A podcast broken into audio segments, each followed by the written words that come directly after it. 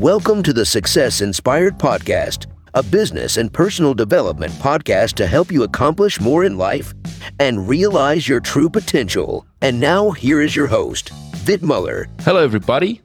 My guest today has 20 years of experience in 911 emergency communications. Over the course of the 20 years, he has been a dispatcher, manager for countywide consolidation, and is now running his own training business to help other 911 dispatchers in both US and internationally to be a better leaders with dealing through crises and emergency situations.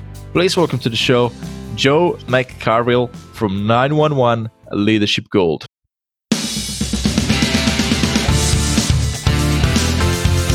Thank you. Uh, this is Joe McCarville. It's a pleasure to be on your show, the Success Inspired po- Podcast, and I'm excited to be a guest and talk about how all this correlates and everything else. So thank you for having me on today. Awesome. Well, it's great to have you here, Joe. Joe, what compelled you to to become an, an emergency dispatcher? Uh, the number one thing is I graduated college in communications. I knew I was going to college for business type classes originally, and I was not enjoying them. So I thought if I enjoyed the classes that I was taking in college, I would enjoy a job down the road. And I took a communications class and I really liked it. So I switched to communication studies. And I had no idea uh, what I would do with that when I graduated. And the job, 911 dispatcher from the town that I grew up in, uh, opened up. And I applied for it, not really knowing what I was getting myself into and found out that I really uh, liked the job. I liked the how you could help the community. I liked how you got to interact and make a difference in people's lives. And got the agency I worked at has more than just one dispatcher working at a time. We had about five working at a time, and I also liked the teamwork that we got to have. So. Uh, that's what really got me into 911 communi- or 911 was the fact that I graduated in communications and I wanted to do something in that field and I also wanted to help people. So that's really where I started and how I got into it. What are some of the key moments for you while you were working there that that sort of uh, comes to mind for you? Yeah, absolutely. I was there for a little over six years, and there's uh, some calls that stuck with me, and I'm sure we'll dive into a few of those. But the other thing that stuck with me was we were a recently um, merged center with uh, the law enforcement and the firefighters. So their dispatchers used to be separate, and then they combined them into one center.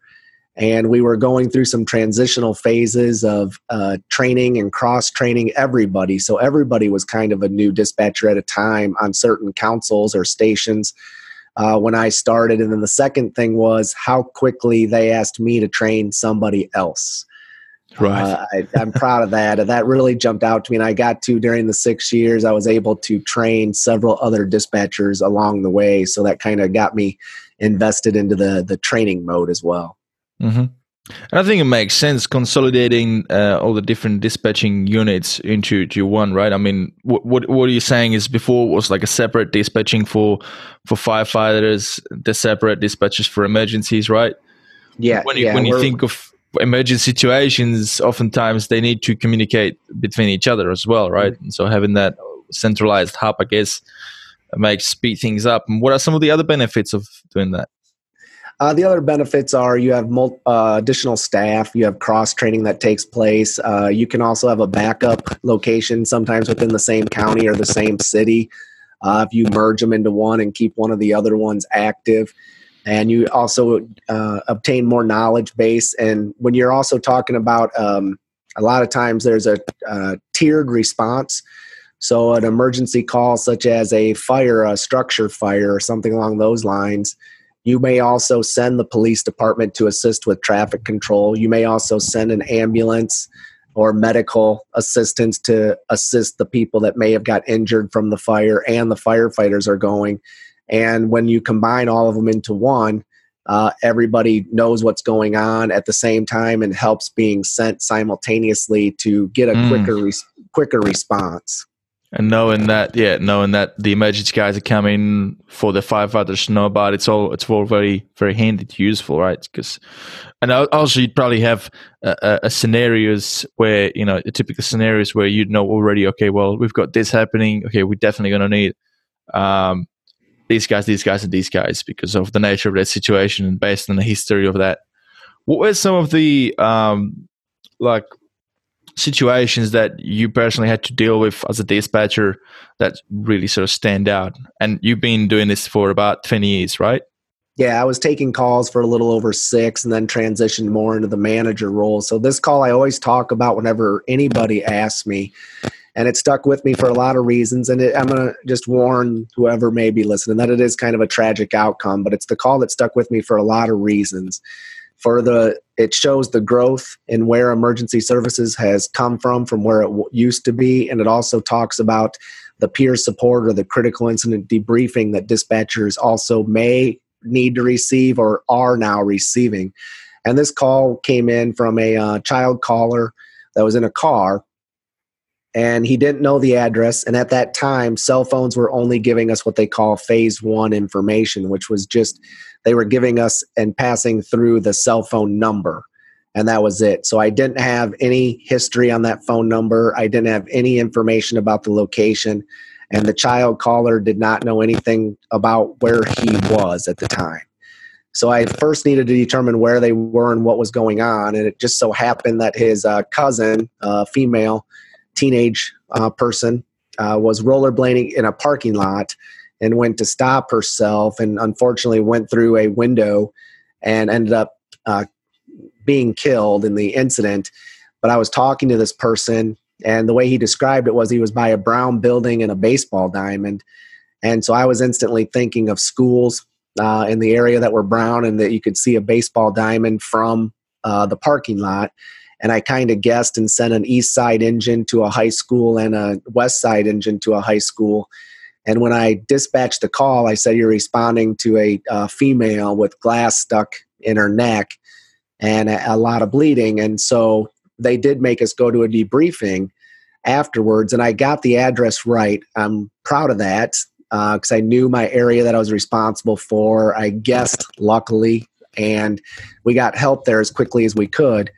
Uh, they did make us go to a debriefing, and a lot of the information contained in those are confidential. But the one thing I always share is that one of the firefighters in there did say, and he didn't know I was the one that dispatched the call at the time, that the way I dispatched the call about the glass and the neck and stuff is that it definitely got their attention. They were going to something really serious.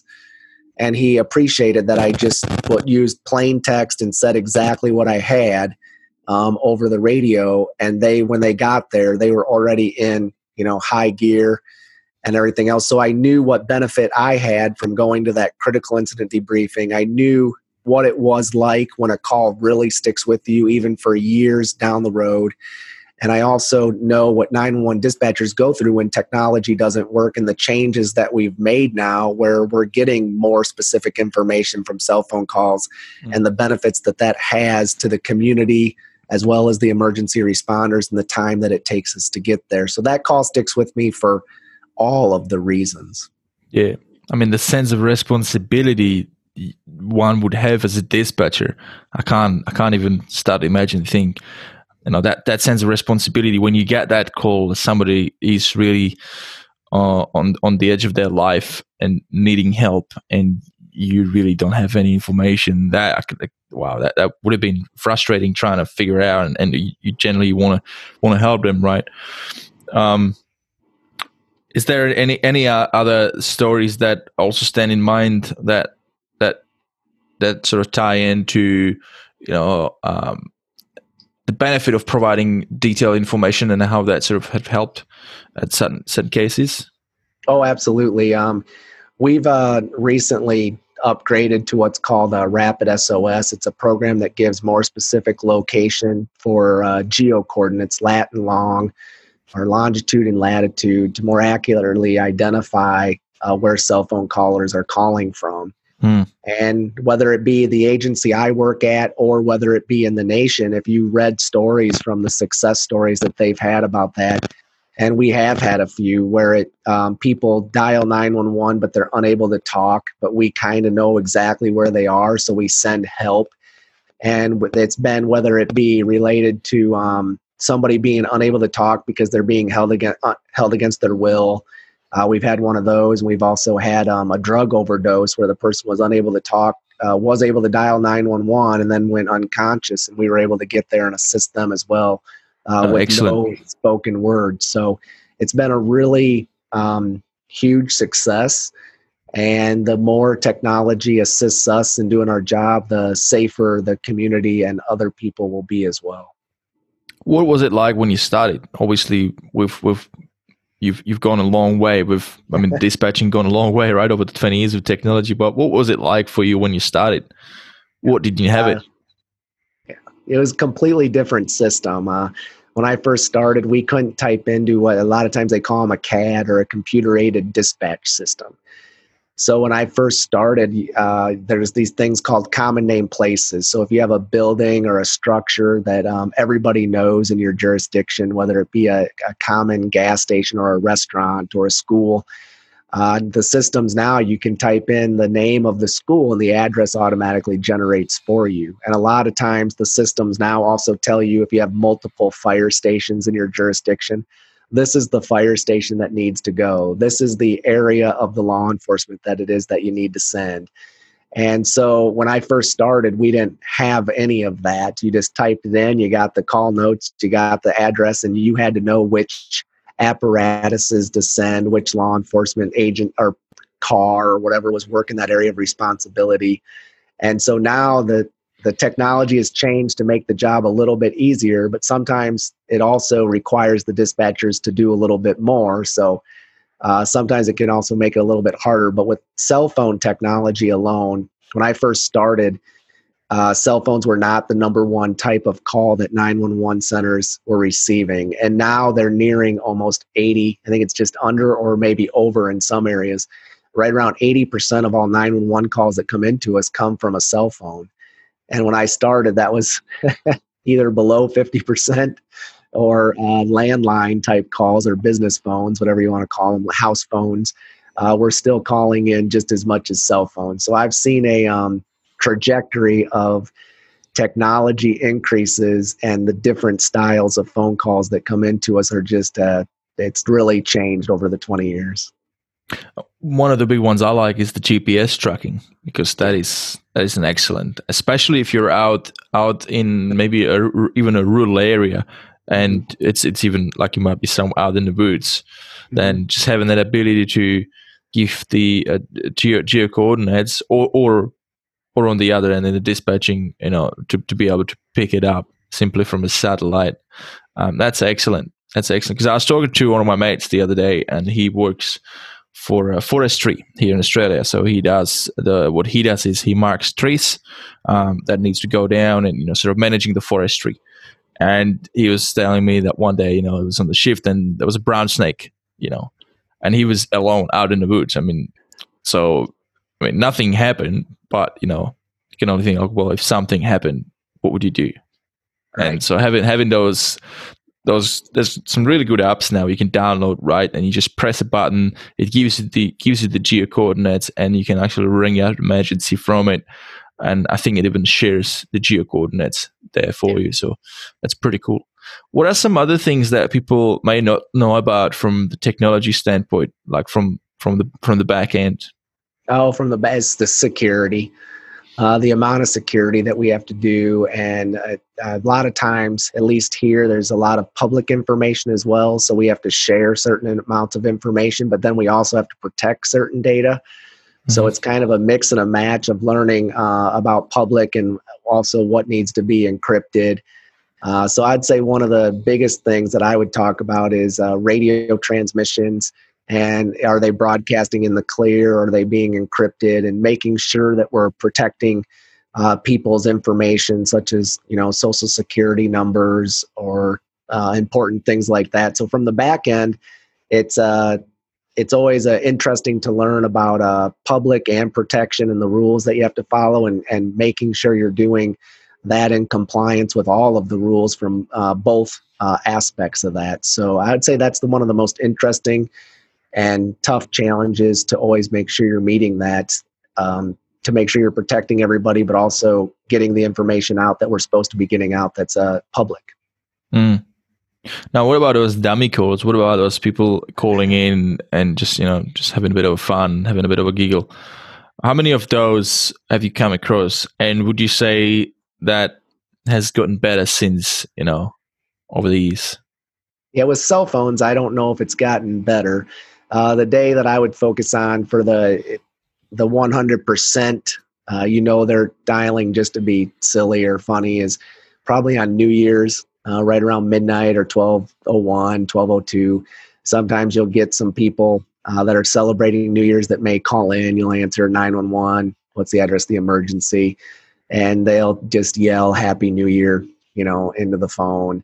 Uh, but it is tying up the phone for real emergency. So I would, don't encourage anybody to do that. Mm. And then also, I would say that you know that I would say at least over half uh, of the 911 calls here, and I don't know the exact percentage, but my opinion would be probably over 50 percent could probably be resolved by calling the non-emergency number or uh, some other number than 911 uh, so making sure you're using 911 or whatever the emergency number is, um, 000 in Australia, uh, for true emergencies, I think would be the uh, one message I'd want to make sure we send out to everybody.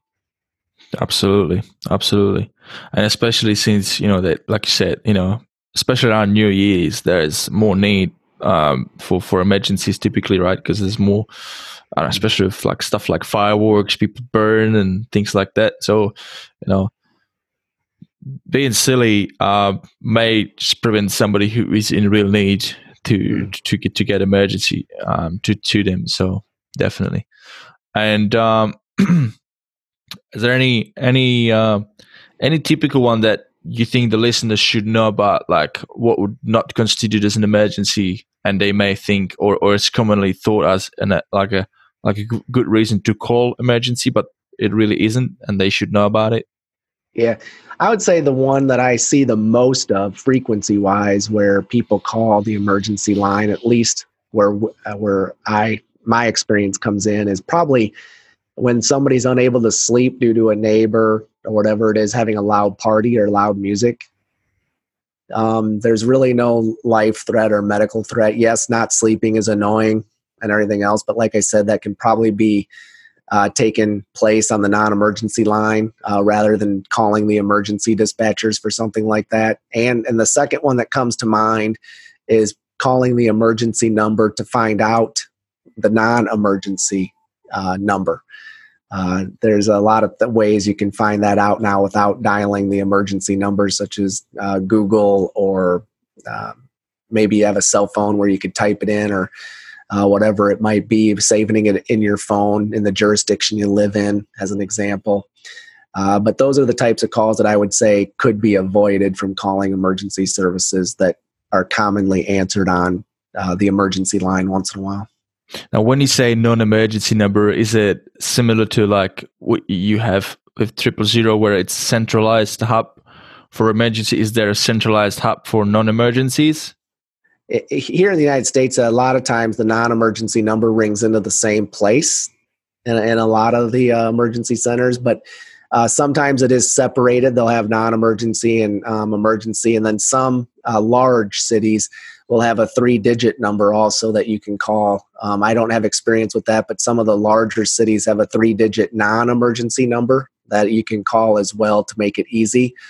Uh, but a lot of times here in the United States, uh, the centers are combined where 911 dispatchers are also answering the non emergency number as well. Not all of them, but some of them. Now, the whole purpose of, of you being this uh, in, in, what you're doing in the last 20 years is you, you love communication and, and you want to help people, you know, being able to get emergency uh, when they need it. Now, as a as an outcome of doing this, you've you've launched a business, didn't you? I did. Uh, in 2017, I launched uh, 911 Gold Line training. And what was the main reason for it? What, what was the main desire for you to start this business? Uh, I had been going around the nation for a different company and teaching other 911 type classes. I was teaching um, primarily active shooter events for 911 dispatchers. And it was a great class. Uh, I enjoyed teaching it.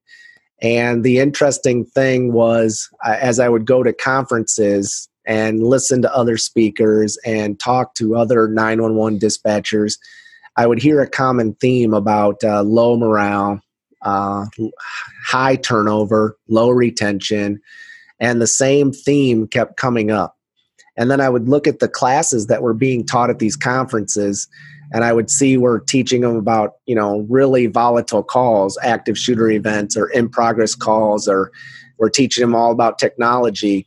And there were really very few people really willing to focus on sometimes when you write the class description come learn about communication it doesn't get the same adrenaline drive of we're going to review a massive sort of either a wildland fire or we're going to review a tornado that ripped through a town and mm. we're going to talk about that and so i took the time off from the company i was teaching for and said i want to start focusing on making people better communicators making them better leaders uh, making them become a person of influence that adds value to other people.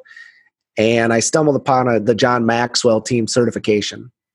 And I didn't know what I was getting into, uh, but I went and took it and found out that once you get certified, you're able to blend some of his material into your classes, the ones that you have the rights to use. And so he's viewed as one of the number one people in the world on personal development and leadership. And so I knew I had a really excellent resource and I put 911 Gold Line training together. And I started in my home state of Iowa on October 23rd of 2017, uh, and just to the uh, county to my south. And I showed up, and there were about 25 people in each session. I did two four-hour sessions, and it went over well enough that the state of Iowa, my home state, booked my whole 2018 calendar. And because the reason for that is because I still work in 911, I, I do my teaching in my company uh, on my vacation days.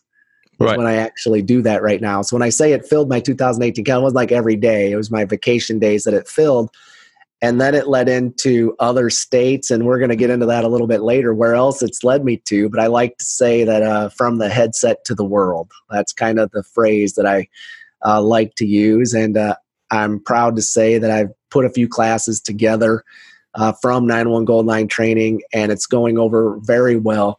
And the way I separate myself is I try to bring a little extra energy uh, to the classes, bring some humor to the classes as well, and then make sure I always include the students in my classes uh, with a question and answer session or something like that so that they are involved as well to make some of the topics that may not seem as entertaining communication, leadership, um, becoming a person of influence, how to in- increase morale at your agency, and things along that agency or that realm that may not draw as much attention. But the instant somebody has seen me speak about it, mm. if hmm. I can have a high enough level of energy and I start building this following, my goal was to continue to add value to 911 dispatchers and other emergency dispatchers around the world. So that's how it kind of got started, and so far, so good.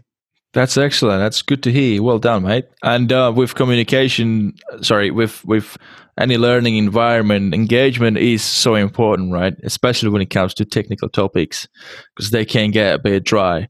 Now, you you you mentioned the word leadership a few times, and it's not something that I would have thought that would be something that you'd need uh, as a dispatcher, because I always thought, oh, well, that's a like a technical technical position. You just need to be able to you know connect somebody from A to B. Uh, uh, but how how important is leadership in dispatching?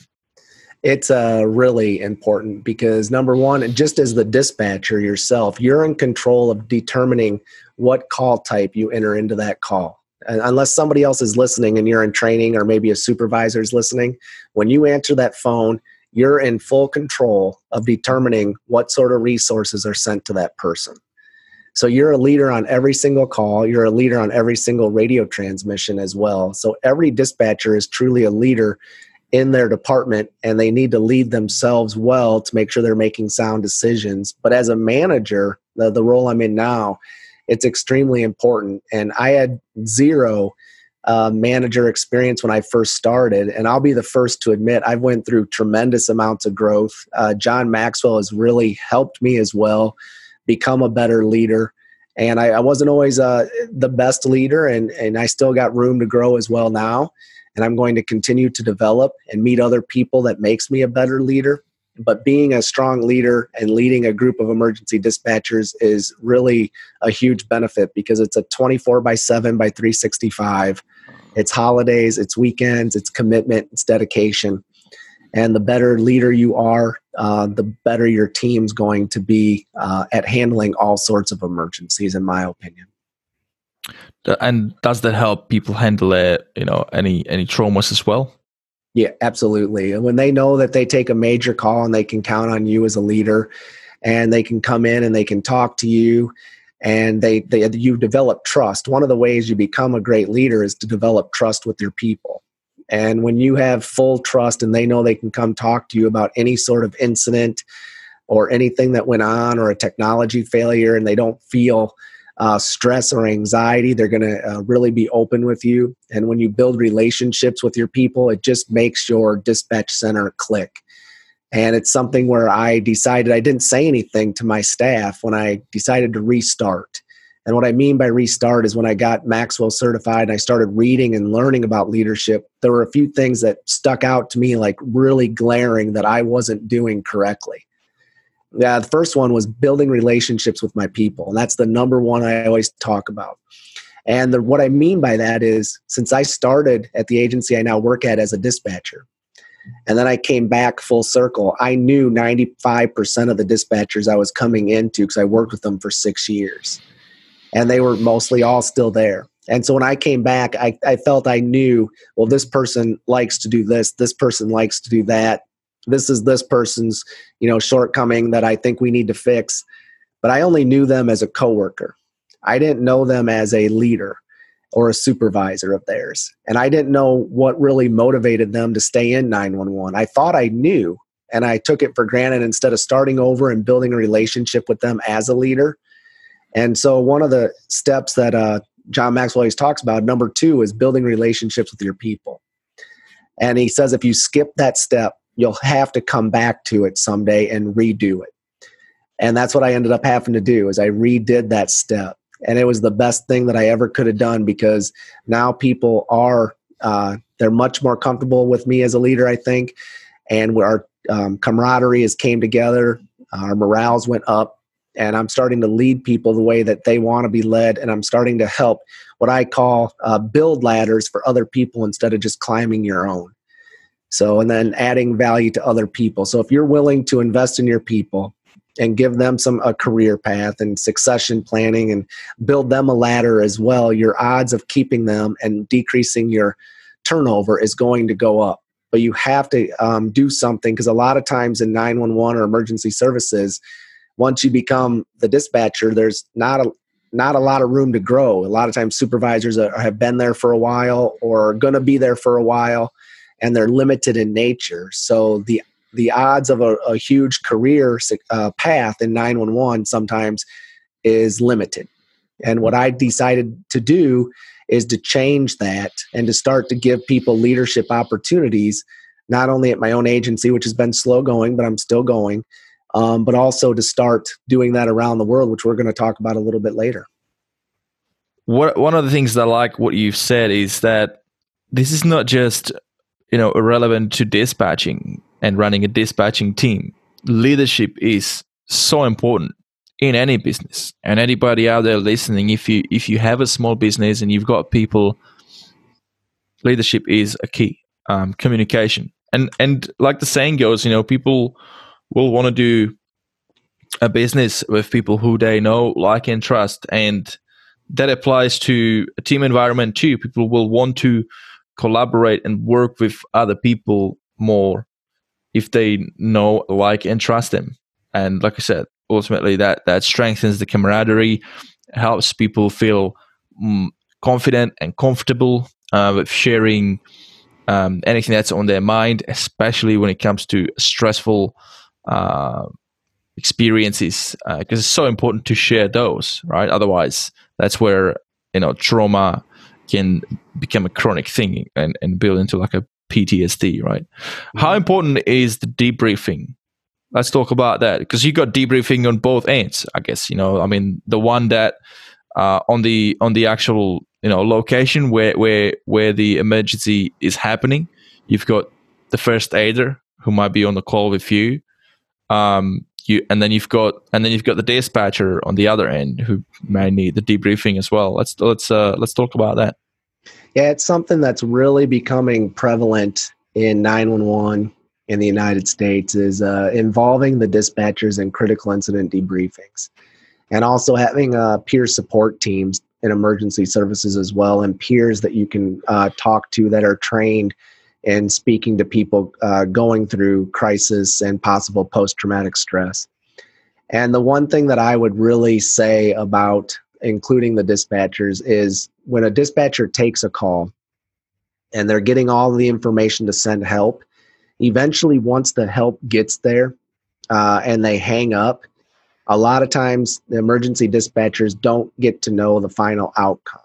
Now mm-hmm. they may, if somebody, and it's unfortunate, they may if somebody uh, passes away, uh, depending on if they they're part of the getting a case number uh, for their law enforcement officers, uh, and if they're told what the outcome is in a positive or a, a negative way, they may get some closure. Uh, but a lot of times, uh, say it's a an assault or a domestic type situation and the officers or law enforcement go to the scene and then they call for an ambulance and then everybody just goes in service after the emergency dispatcher may have no idea and if they were saying that oh it's really bad it's really bad and then when law enforcement or whatever gets there and it's not as bad as what it sounded like over the phone the caller did a good job of trying to explain what was going on but sometimes when you hear these things, you start to make them a little bit bigger than what they actually were. Hmm.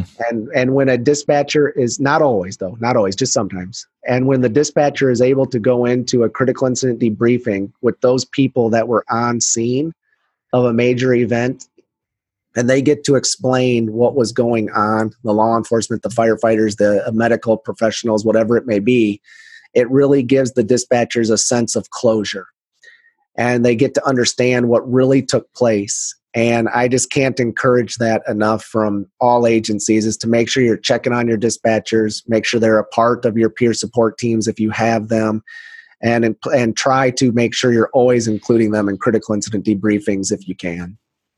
It makes perfect sense. I mean, you've got a sim, you've got a typical you know situation of you know when people lose lose their loved ones and then they feel um, feel the guilt and for years and years they keep you know they've got that narrative in their head where they keep thinking they could have done something you know or, or thinking it was their fault or so i can definitely imagine how that would be for a dispatcher if they if if if he or she has somebody on the line uh, explaining a, a critical situation.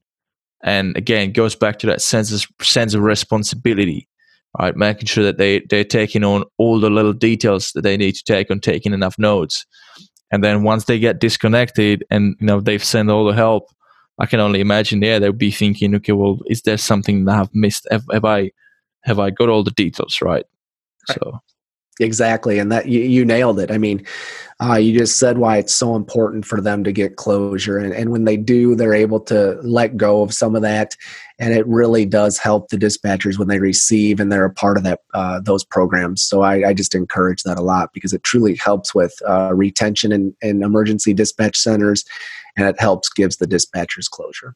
That's right. Yeah that's that is a valid point as well. Exactly. It's not just about them to have that closure but it's also they need that closure because they need to be able to function and be able to take that next call as a dispatcher and not be influenced by uh, by by that uh, um, what's the word? Um, by the trauma. Yeah. From past. Because trauma or anything like that that that stays with us and influences our decision making in the future right? So. Yeah. Well, great. I mean, you're nailing it all. You you're nailing it all as to why it's so important. So. Now with your business, so you you you, you mentioned you started doing some courses and quite successfully you've been able to fill up rooms and they were they like three hour long uh, four hours and as a result you've been able to now not help not only um, emergency dispatches in america but you've managed to get some gigs outside overseas as well. Yeah, one the number one thing. It wasn't a four hour one, but it was a shorter one.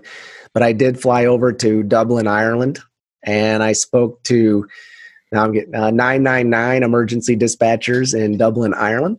And there was a, a conference that is uh, countrywide uh, over mm-hmm. there and uh, they invited me over there to speak and i got up in front of the room and i relied on the, the talking and teaching points to be john maxwell information because it's an international certification and then the stories i shared to relate that information came from working in emergency services and that's what's the benefit about uh, my company is that uh, a lot of the teaching points come from the number one person in the world on leadership and personal development according to many and then I add relevant emergency dispatch stories to the material to make it make sense. And a lot of times, so does the audience and those that attend. Well, I want to talk about uh, this point or this story because of that that very point that you just said. So let me tell you this story, and it really drives up class engagement when we do it correctly. Yeah, that's excellent. And I was well.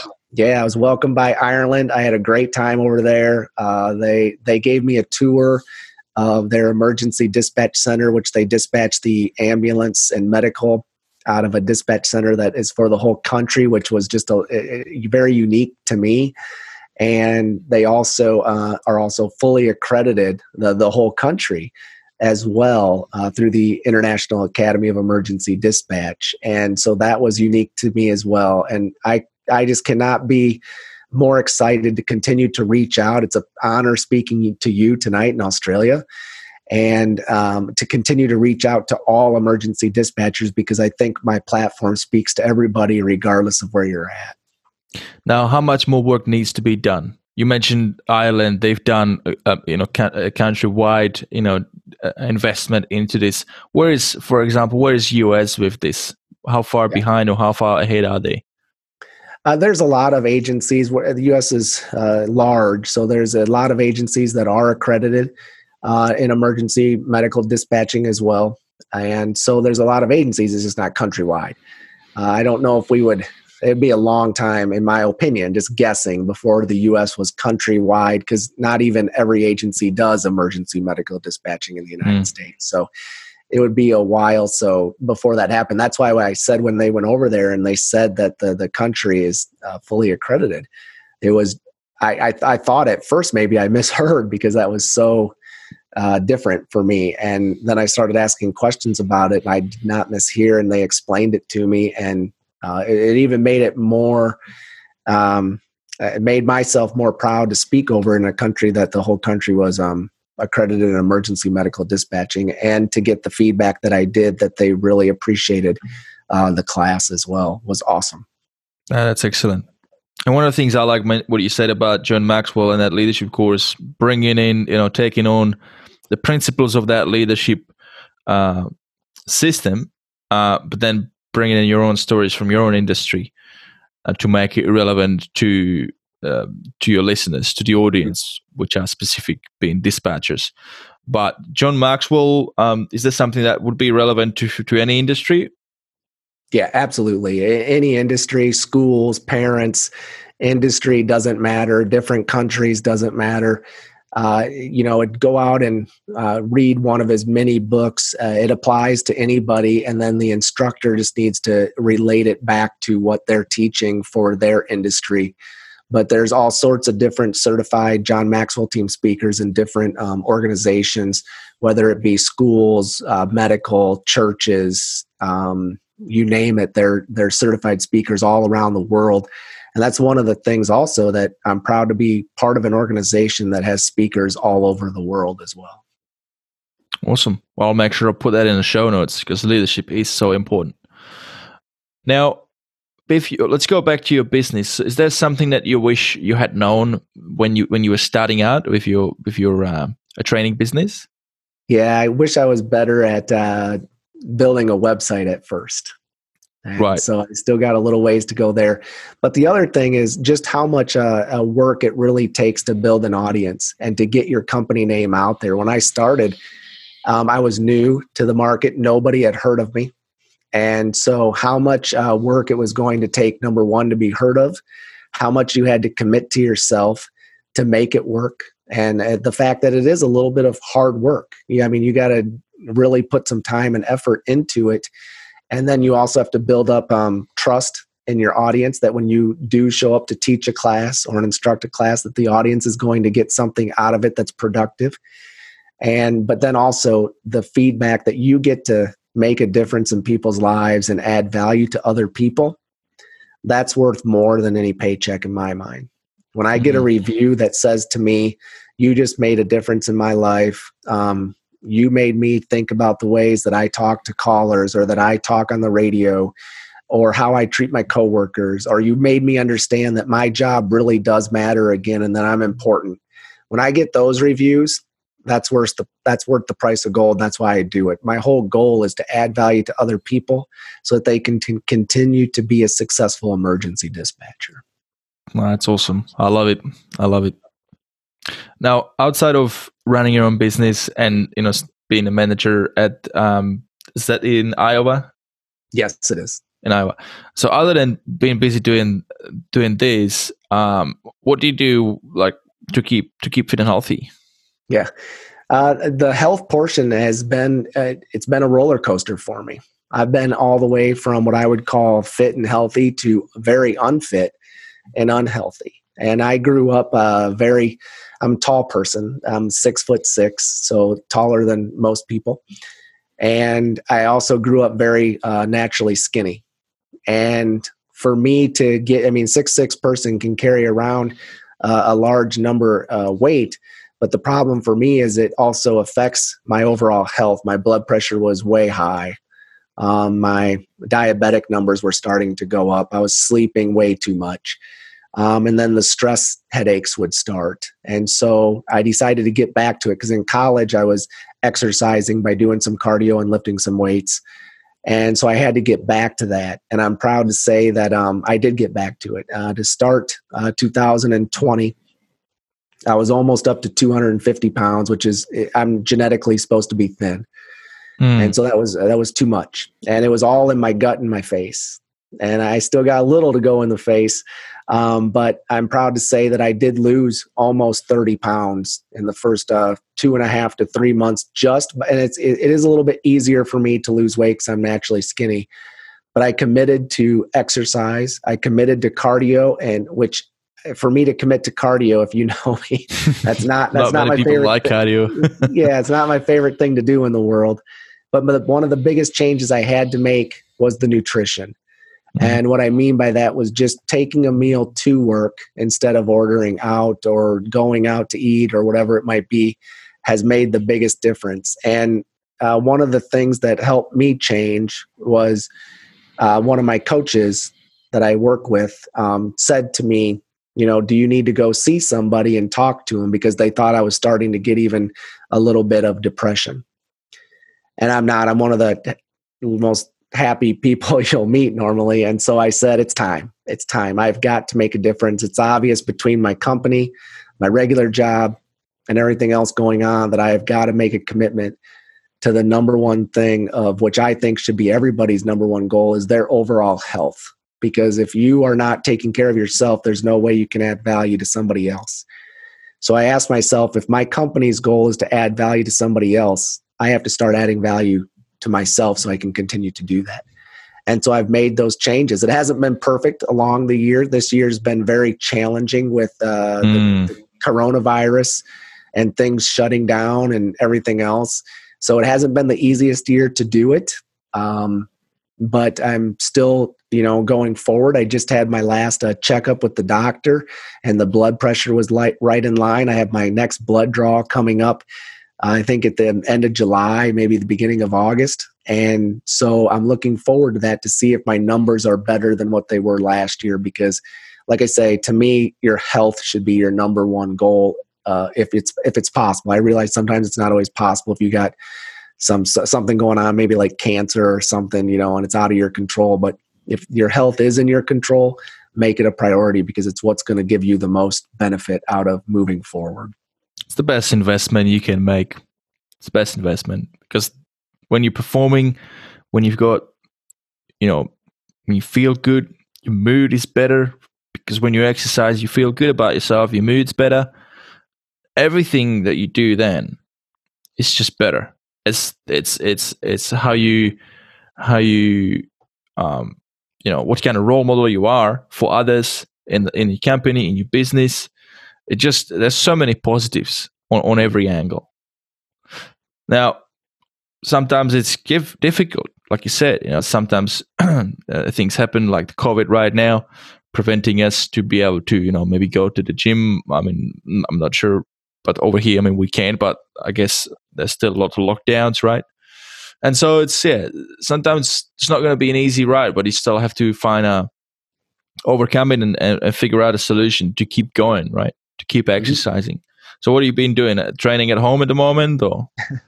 the gym reopened about a month and a half ago, so I'm I'm proud of that. So I do go Good. to the gym.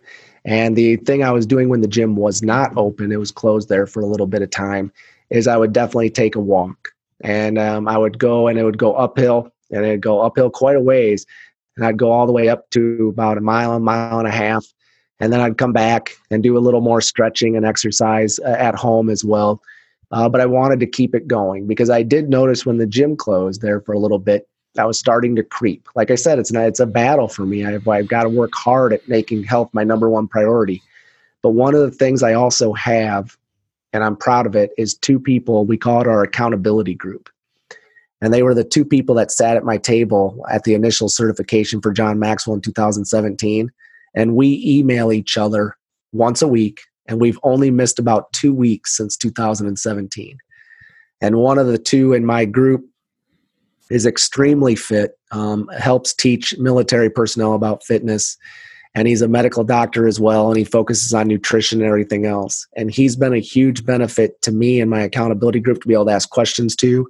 And then the other guy, ironically, is a volunteer firefighter and works more in the banking industry. And he's also a super fit. Um, he's a little older than I am, uh, but he's super fit as well and goes hiking a lot with his family in the mountains. And to get their updates about how busy they are in life, and yet they're still doing this physical activity, I cannot stress how thankful I am for those two also being in my life to help me make a sole focus to health being just as important as everything else. I'm extremely grateful for both of those two as well. Yeah, no, it's great to have those ins- ins- inspirational leaders um, in our lives because, I mean, starting fitness is not easy, and you know it's so easy to say, oh, you know, I've got kids, I've got I've got job, I'm busy at work, making excuses. So easy to make excuses, and everybody has, and nobody has it easy, right? But hearing a, a story of somebody who has it even harder than you and they still make it work and they're fit. That's that's an inspiration. I mean it's like um, um, a guy i had on my episode the other week you know uh, um, uh, michael. Um, he he has decided to start a you know ironman when he was 56 he's been doing ironman. He's now in his 70s and you know he, he's had it tough. I mean when he was training for it he got struck by lightning while swimming in the lake survived it Wow. And you know, gone through so many, um, so much adversity. So it's, you know, being fit. Um, there's, it's never too late. It's never too late to start, and there is always a way to make it work. So hopefully, anybody listening out there, you know, if you're um, if you want to improve your life, I mean, this is all about becoming more successful. If you want to have more success in life, and success is whatever that means for you as a success. But I mean, being healthy and uh, and fit is definitely uh, for me anyway, and for you as well. It's number one. So if you guys are listening and you want to improve a success in your personal life, feel more energetic, um, you know, take ownership of you know of your I guess a destiny, uh, or your you know how long can you you know stay on this planet? You know how can how better you can perform? You should definitely consider you know starting an exercise journey. It doesn't have to be difficult. You know you can just you know do a couple of push-ups do a couple of squats go for a walk whatever it is. Start with something simple and then build from there. Um, now i offer I offer fitness solutions on my website. So um, if you guys are interested, you can jump onto the uh, vitfit.com.au website, and there is some online exercise programs available. Uh, but you know there is so many options. Just have a look on Google. Um, have a have a have a go speak to somebody at your local gym as well. I mean, you, you can always find somebody who'll be able to assist you with that.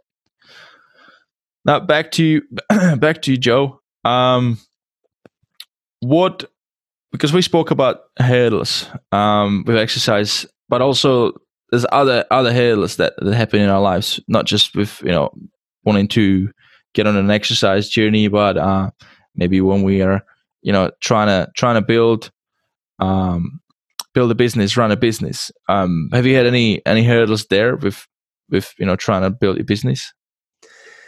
Yeah, I mean the the word that you're saying. Edit this part out. I'm struggling to understand the hair hair hairless. What are you? What word are you saying? Ah, sorry, hurdles. Hurdles. Okay. Yeah, sorry, it's hairless. my accent. Yeah, cause, for those of you guys listening, uh, my my origin is I come from uh, Czech Republic, so English is my second language. I, I gotta actually, yeah, I gotta catch myself a bit more often. Realize maybe people can't properly hear what I'm saying. but yeah. Here's where the transcript comes in, guys. Guess what? I'm actually starting to include some transcript, and there's going to be some articles. So you know, if if you really struggle with my audio speech, then you, you got an alternative. well, the only word I've struggled with is, is hurdles. I thought you were saying hairless, and I was yeah, like, yeah. No, That's funny. It, when I do the transcribing, it also like gives me uh, some weird stuff. So definitely, there's definitely something to it. Yeah, the, the number one hurdle with uh, my business I kind of touched on earlier is getting my name out there and to be recognized as a credible trainer. Mm-hmm. And so that was the number one uh, thing. And the good news for me is uh, my name was well known in my state. I had been the, the president of an organization within my state.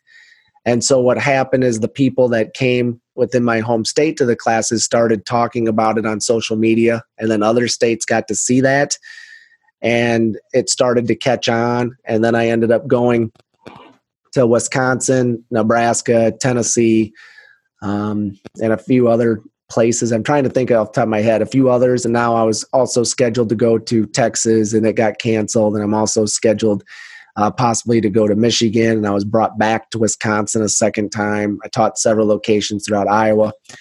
And so, and also to Ireland and that was within just about a year and a half's time and doing that on my vacation days. So uh, it's really uh, been fun uh, but the number one hurdle is just getting my name out there and viewed as a, a, credible trainer that people want to come see when i'm offering a topic that doesn't give you that instant adrenaline drive of active shooter events or mass casualty incidents or massive wildland fires like uh, zero zero zero dispatchers went through. So uh, it was tough getting my name out there to be we want and need to take this class. Mm. and, I, and, I, think we've got that established now. And uh, it was part of uh, what's called dare to be great.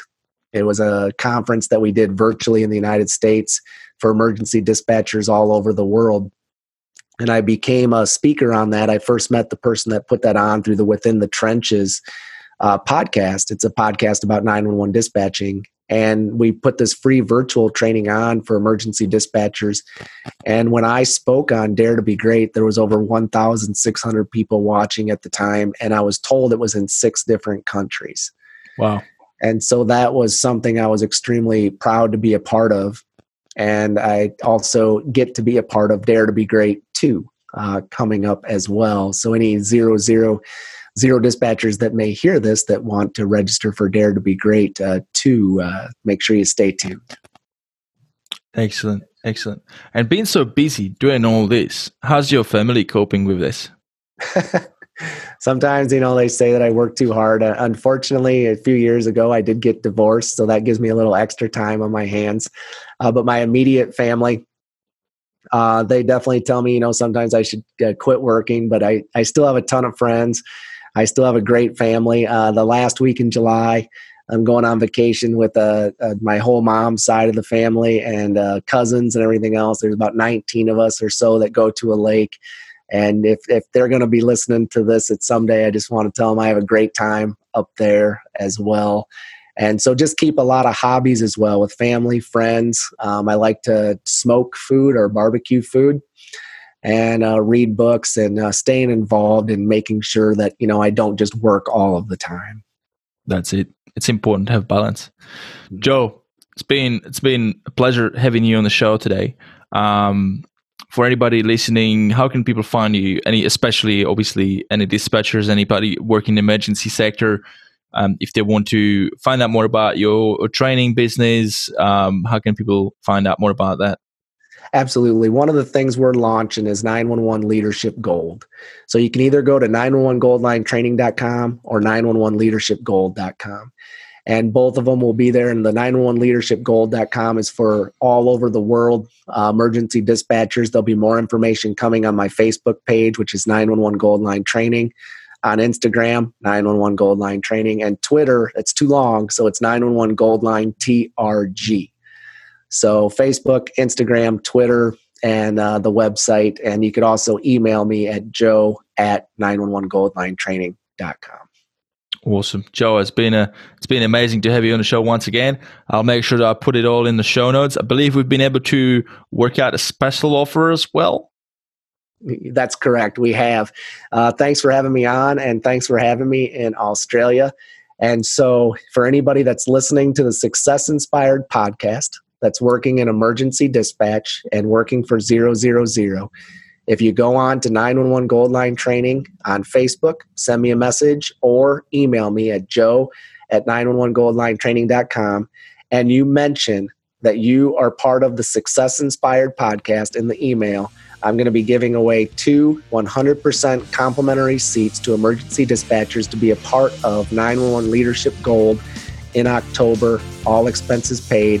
All you have to do is mention the Success Inspired podcast in the email. So the first two emergency dispatchers from 000 uh, that email me will get to attend complimentary 100% for free because of the Success Inspired podcast. So thanks for having me on. Awesome. Joe, thank you for this, this kind offer. It's amazing. Um, great having you on the show today. I look forward to speaking to you soon again. Uh, until next time, take care of yourself, mate, um, and catch you on the flip side. Sounds great. Thanks again.